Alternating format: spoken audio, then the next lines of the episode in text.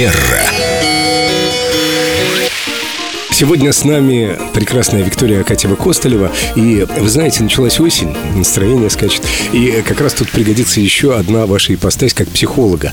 Может быть, вы посоветуете нам что-то? Потому что люди вот в таком состоянии начинают вести себя неэтично, раздражаться, может быть, грубить коллегам. Плохо вести себя на работе, это вредит всем. Или очень сдерживают себя, что тоже, наверное, не полезно. Здравствуйте, Виктория. Доброе утро. Что делать, как быть, если осенняя хандра вот-вот наступит на пятки? Да, вопрос очень актуальный. У осенней хандры и апатии есть как э, психологические причины, так и биологические. Так уж устроено, да, что весна – это время пробуждения, лето – это время такой активной деятельности, осень – время, когда мы собираем урожай, подводим итоги, а зима – время спячки. А в природе изначально, да, когда мы говорим о циклах. С переходом на осенний режим, когда солнце становится значительно меньше, короче световой день, меньше витаминов, то, соответственно, на биологическом биологическом даже уровне у человека меньше ресурсов для того, чтобы поддерживать вот себя в таком энергичном состоянии.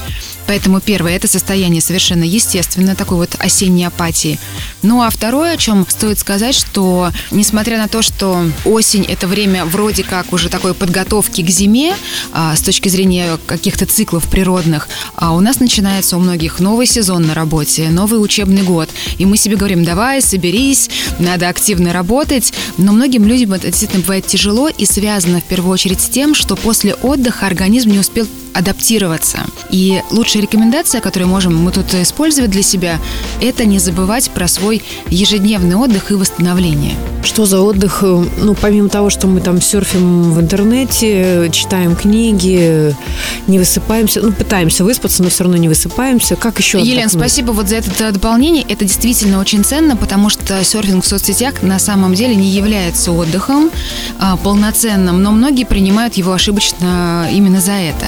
Пусть в каждом дне вашем будет хотя бы полчаса, но время, когда вы действительно можете восстановиться. Может быть, это будет прогулка на свежем воздухе. Может быть, вы даже в середине рабочего дня, если вот вы чувствуете, что после обеда вам очень хочется спать, возможности такой нет, но хотя бы на 5 минут э, где-то найти возможность заприкрыть глаза, подышать без каких-то помех. Я так часто делал, когда работал в офисе.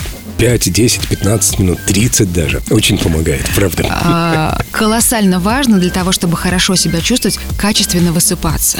А регулярный недосып, он а, приводит к различным нарушениям именно на биологическом уровне. Есть даже такое высказывание, что невозможно любить людей, когда ты не выспался. Это И точно. я не знаю, как мне удается еще любить людей, если я сплю по 6 часов. В первую очередь, главное выспаться, и вот что мы э, вынесем из этой программы. Главное, Режим дня, все, труда и отдыха. Все, ложимся спать. Каждый на своем месте сейчас на 5 минут закрывает глазки. Под музыку Эльдо радио.